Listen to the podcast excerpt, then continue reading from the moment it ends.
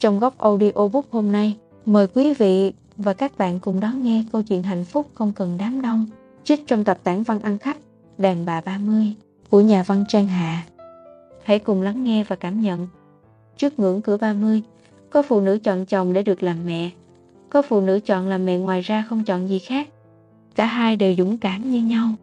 Thậm chí, người ta vẫn nói làm mẹ một mình là những phụ nữ dũng cảm mạnh mẽ. Tôi lại thấy, những phụ nữ chọn chồng để được làm mẹ mới thật sự là dũng cảm. Chỉ vì muốn làm mẹ, phải rước cả một ông chồng vào đời mình. Tôi vẫn bảo với những cô bạn đơn thân muốn tìm lời khuyên rằng, hãy xem, tôi chỉ hơn bạn có mỗi một tờ giấy thôi, đó là tờ đăng ký kết hôn.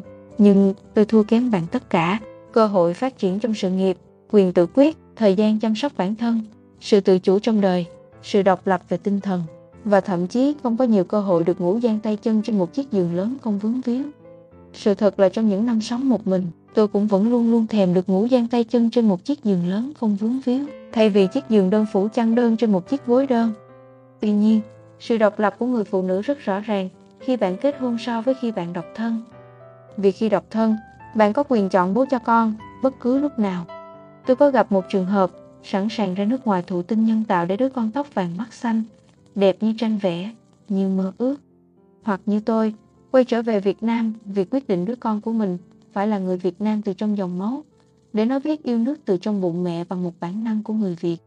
Khi bạn kết hôn, hãy thú thật đi, có bao nhiêu phần trăm người kết hôn vì muốn con mình sẽ có nhan sắc và tính tình như người đàn ông đang đeo nhẫn cưới cho mình.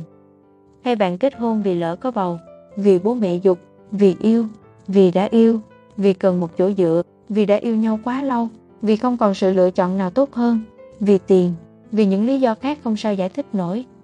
Tôi có người bạn lấy chồng vì quá hâm mộ chồng, nhưng kết cuộc, chồng cô lại không hâm mộ cô được như cô mong. Họ đã chia tay rồi, không con cái. Tôi có một cô bạn nữa lấy chồng vì chồng quá tốt. Có một cô bạn nữa lấy chồng vì chồng đã chờ cô ấy gần 10 năm, từ lúc cô ấy còn trẻ. Có một cô nữa lấy chồng vì thèm khát một đám cưới hoành tráng. Đám cưới cô ấy thật sự hoành tráng. Sau đó, họ cũng ly thân lâu rồi. Và cô ấy bây giờ phần nhiều thời gian dành cho mạng Internet. Thôi không nghĩ tới những đám cưới hoành tráng nữa. Xong làm mẹ một mình không đáng sợ như bạn tưởng. Tôi thấy đáng sợ hơn là những người bị buộc phải làm sinh gờ mâm mặc dù vẫn có chồng, vẫn có gia đình. Vừa phải nuôi chồng, vừa phải vượt cạn một mình, vừa nằm ổ. Sau sinh, vừa phải cán đáng mọi gánh nặng kinh tế cũng như công việc trong gia đình. Những người mẹ, độc thân, bất đắc dĩ ấy trong gia đình nhiều tới mức tôi đã gặp ở mẹ tôi, ở bạn bè mẹ tôi, ở bạn bè tôi, ở đời tôi, ở những người tôi gặp, tôi quen, tôi nghe kể. Có thể rất nhiều đàn ông không nghe thấy tiếng người bạn đời của mình khóc. Cũng có những phụ nữ không bao giờ khóc trước mặt chồng.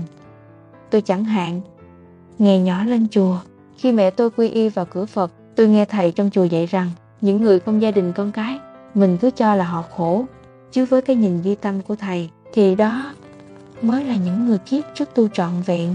Kiếp này được trời Phật cho bớt gánh nợ trần gian. Tôi không biết gánh nợ trần gian nặng bao nhiêu. Tôi không rõ con người thường cầu xin gì trời Phật. Không gánh nặng thì cầu gánh nặng. Có gánh nặng rồi lại cầu xin được tròn vẹn hạnh phúc thảnh thơi. Có phải là mâu thuẫn không? Nhưng tôi biết, có những người muốn làm chủ đời mình. Hôn nhân hoàn hảo thì có thể chờ được, chứ đứa con hoàn hảo thì phải được sinh ra vào lúc người mẹ có sức khỏe tốt nhất, kinh tế vững vàng nhất, sự nghiệp ổn định nhất, hiểu biết và tâm trạng tốt nhất. Đó là khi 30. Hãy để đàn ông chờ mình, chứ đừng để con mình phải chờ mình. Hãy sinh nó ra đi, để yêu nó như nó sẽ yêu mình. Để hiểu ra, hạnh phúc không cần đám đông thừa nhận tung hô. Tôi ôm con tôi vào lòng và tôi thấy đó là tất cả hạnh phúc. Con tôi bù đắp cho tôi tất cả. Dù người khác đang rình để ném đá vào ta. Những người sống ở ngoài đời ta, không giúp ta, nhưng muốn phán xét những bà mẹ không chồng.